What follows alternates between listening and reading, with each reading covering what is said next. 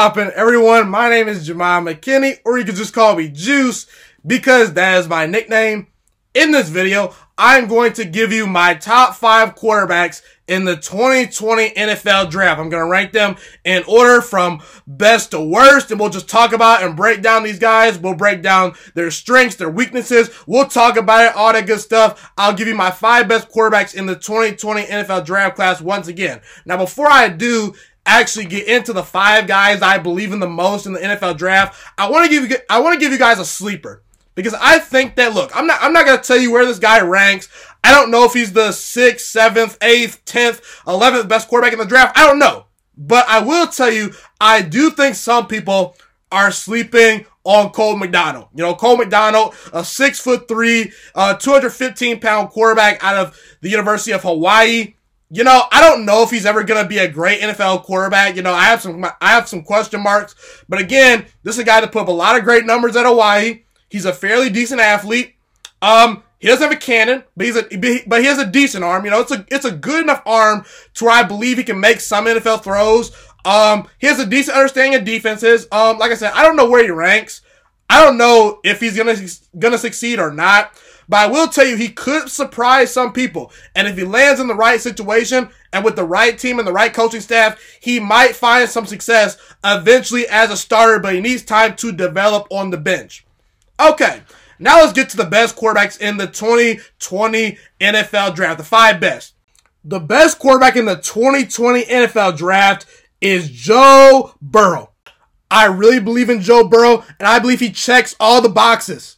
Um, he's very he's very surgical in the pocket. Um, he can just pick your defense apart. He constantly just pick teams apart. You know, he's really smart as a quarterback. Um, he, he's able to read defenses very well. I saw him come off his first, second, and third, and even go back to his fourth and fifth reads at times, guys. I mean, Joe Burrow, he's a very good understanding of defenses. Like I said, he's very accurate. Um, pinpoint accuracy. This guy, I mean, there were just some throws that he made where I was just like, wow, how did you fit that ball in that tight window? I mean, there were just pinpoint accurate darts that he threw down the field. You know, he wins with accuracy, he wins with anticipation. He doesn't have the strongest arm. You know, he doesn't have a cannon for an arm like a Patrick Mahomes or a Josh Allen or Aaron Rodgers. But again, those type of arms are hard to find, man. Um, I really love Joe Burrow. I believe in him as a prospect. You know, Joe Burrow is very good on script and in the structure of his plays.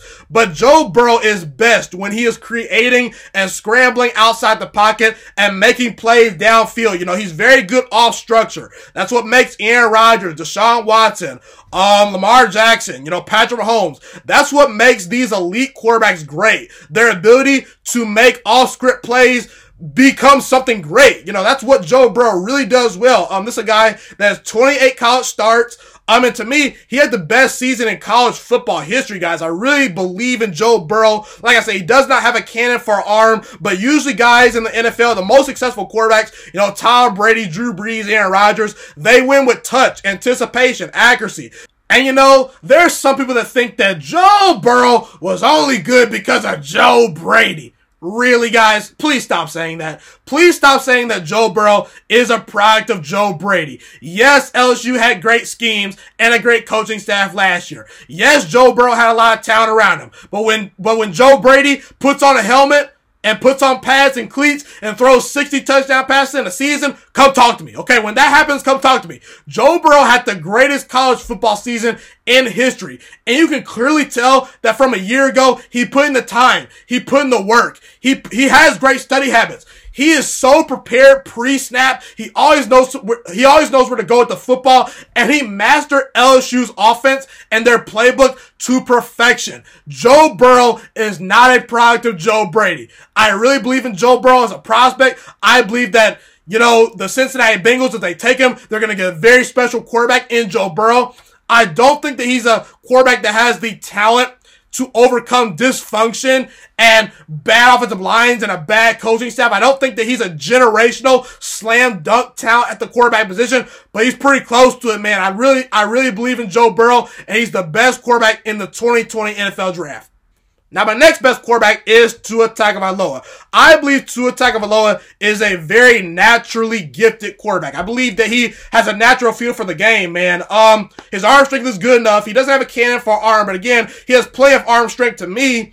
Um, just his ability to, ability to feel pressure, to sense when to escape the pocket, when to step up, when to slide to the left, when to slide to the right. His ability to make plays off script is very, very good. I just love Tua's overall feel for the game. He's a natural at the position, in my opinion. You know, he throws with great touch, accuracy, anticipation. He's got a fastball. If he needs to zip the ball into tight windows downfield, he can definitely do that. Very smart quarterback. This is a guy that put up big time numbers in the SEC which to me is the conference that has the best defenses. Now, I am slightly concerned about Tua Tagovailoa as a prospect from this standpoint. When he gets pressured, sometimes his accuracy tends to dip a little bit, and that's normal with most quarterbacks. But again, at times Tua Tagovailoa did not handle pressure very well, and when Tua Tagovailoa faced teams like Mississippi State, like Georgia last year in the SEC title game, like Clemson in the national title game, and even this past year versus LSU at home, I might add, at times Tua Tagovailoa looked mortal. You know, when he had to play teams that had about the same amount of talent as Alabama did, because let's be real, guys, Tua Tagovailoa played with a lot of great players in college. He had a lot of help and a lot of support. He had Nick Saban as his head coach. He had Jerry Jeudy and those great wide receivers that run 4-3, you know, at the combine, okay? You know, he had an elite offensive line. He had really good running backs. So when Tua Tagovailoa was challenged and had to face teams that had that put him on an even playing field as far as the talent goes on the field, at times he struggled. And I do worry about the injuries. You know, Tua Tagovailoa, ever since high school, he's never played a full football season. He's always been banged up, always been somewhat hurt. Okay, he's always had to deal with nagging injuries. Those injuries could catch up to him in the NFL. You know, listen, I'm concerned about the hip. I'm concerned about the ankles. But I do think that Tua Tagovailoa is potentially worth the risk. I think that he's a very good quarterback when healthy. You know, Deshaun Watson got hurt in college. I still believed in him. You know, Carson Wentz has had some injury history. I still think the Philadelphia Eagles don't regret drafting him. So again, I believe in Tua Tagovailoa, but but there are some question marks. But if he's able to stay healthy in the NFL, I believe you can get a very good franchise quarterback. Now, the next quarterback on my board is Jordan Love. I wanted to put Jordan Love in the two spot, but again, I think that Tua Tagovailoa and Tua Tagovailoa just had less bad film that he put out there. You know, listen, the bottom line with Jordan Love is I love his physical traits. He's a very physically gifted quarterback. I love his intangibles as far as his just overall ability as a quarterback and as an athlete, man. I mean, he's physically gifted. He has a cannon for an arm. He can definitely fit the ball into tight windows down the field. Um, he's what you look for in today's NFL. You know, at the quarterback position, he's big, he's tall, he's got a strong arm, he's mobile, he's accurate, but his decision making and his ability to read defenses concerns me. Jordan Love at times was a one read quarterback at Utah State. Now, I will admit, he did not have a lot of talent around him at Utah State. I don't think his coaching staff was all that great. He did not have elite wide receivers around him. His wide receivers dropped a ton of footballs. His offensive line was in shambles this past year. He didn't have a lot of support around him, but the decision making from Jordan Love and his ability to read defenses concerns me. At times, his mechanics do get sloppy. Jordan Love has some things that he needs to work on. But I do believe if Jordan Love puts it all together, he can become the best quarterback from the 2020 NFL draft class. I believe his ceiling is that high. I do think that Jordan Love is worth, you know, being picked in the top 10 despite his flaws. I really believe in Jordan Love as a, as a quarterback and as a prospect. And I believe that if, he puts it all together, he can change your franchise. Now, the fourth best quarterback in the draft, in my opinion, is Justin Herbert. You know, I, I, like Justin Herbert, but I do not love him. And there's a couple reasons why. But before I get into the negatives, let me talk about the positives. Justin Herbert is physically gifted, man. He has all the tools to become an elite quarterback. He has all the tools, man. He's got the cannon for an arm. He's got the size. He's got the athletic ability. I've seen it. I've seen Justin Herbert put some plays on film where I'm just like, wow, how did you make that throw? However, I think at this point in his career as a as a college quarterback transitioning to the NFL, I think that Justin Herbert is more of a thrower than an actual quarterback. You know, if I'm gonna, you know, use a baseball analogy, he's not quite a pitcher yet. He's just a thrower. Meaning, I don't love Justin Herbert's feel for the game. I don't think he has a natural feel for the game like a Jordan Love, like a Tua Tagovailoa, like a Joe Burrow. He's not a natural as far as his overall feel for playing the quarterback position. Okay, listen, his mechanics at times can be very wild. He will miss some players that are wide open. I'm just like, how did you miss that guy? He's wide open. Come on now, you can be better than that. And it's kind of concerning because this guy started four years of college, okay? And again, at times he's a one read quarterback. At times he struggles to get off his first read and go through his progressions to a second, third, and fourth read. And at times when he does do that, bad things happen. Bad decision making, inaccuracy. You know, not a, he doesn't have a great ability to read defenses, in my opinion. You know, he needs some work. He needs some time, and that's kind of concerning, like I said, because you would think that from a four-year starter in college, he'd be super polished. You know, those mistakes would be corrected by his senior year. And I just don't see that on tape. I just don't see it. Um, he really struggles to throw a touch. You know, like I said, at, at this point, I've seen him throw a touch, but at times he just has a fastball. And in the NFL, you have to win with precision, accuracy, timing, throwing people open, not waiting for them to get open, actually throwing them open.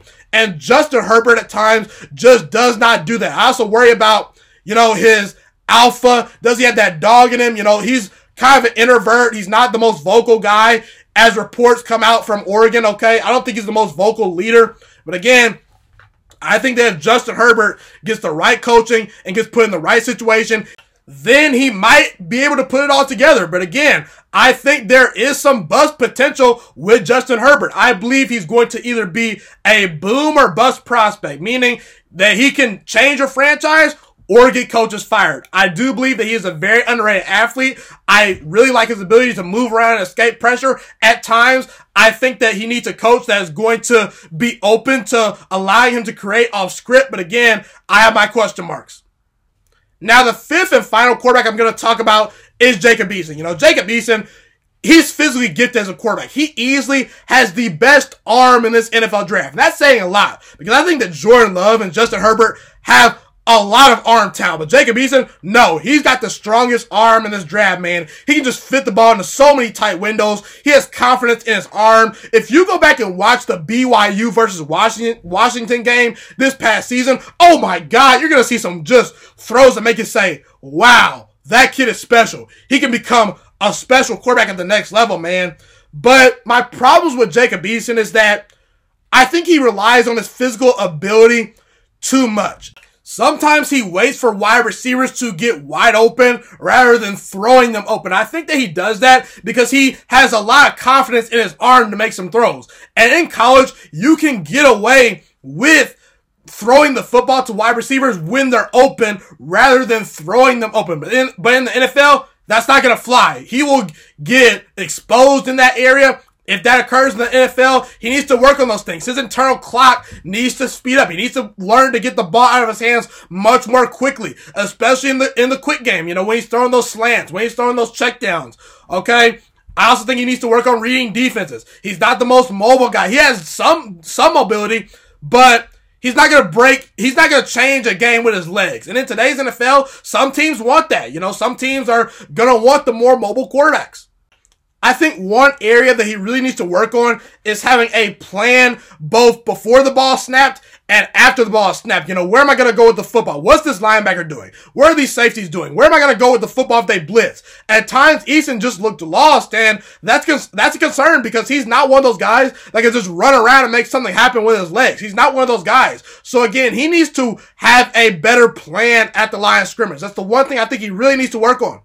But I do believe his arm strength and his ability to throw the ball into tight windows and his ability to throw the deep ball will allow him to potentially have some success in the NFL one day if he puts it all together. So my top five quarterbacks, once again, in the 2020 NFL draft class. Number one, Joe Burrow, quarterback out of LSU. Number two, Tua Tagovailoa, quarterback out of Alabama. Number three, Jordan Love, quarterback out of Utah State. Number four, Justin Herbert, quarterback out of Oregon. Number five, Jacob Eason, the quarterback out of Washington. And my sleeper quarterback, the guy that look, I'm all over the place with. I don't know if he's going to have success. I don't know if he'll fail, but I do believe if he's potentially given the right roster, put in the right system, given the right coaching, he could surprise some people. My sleeper quarterback is Cole McDonald, quarterback out of Hawaii. Be sure to comment where you agree with me and disagree with me. Love to hear what you guys have to say in the comment section.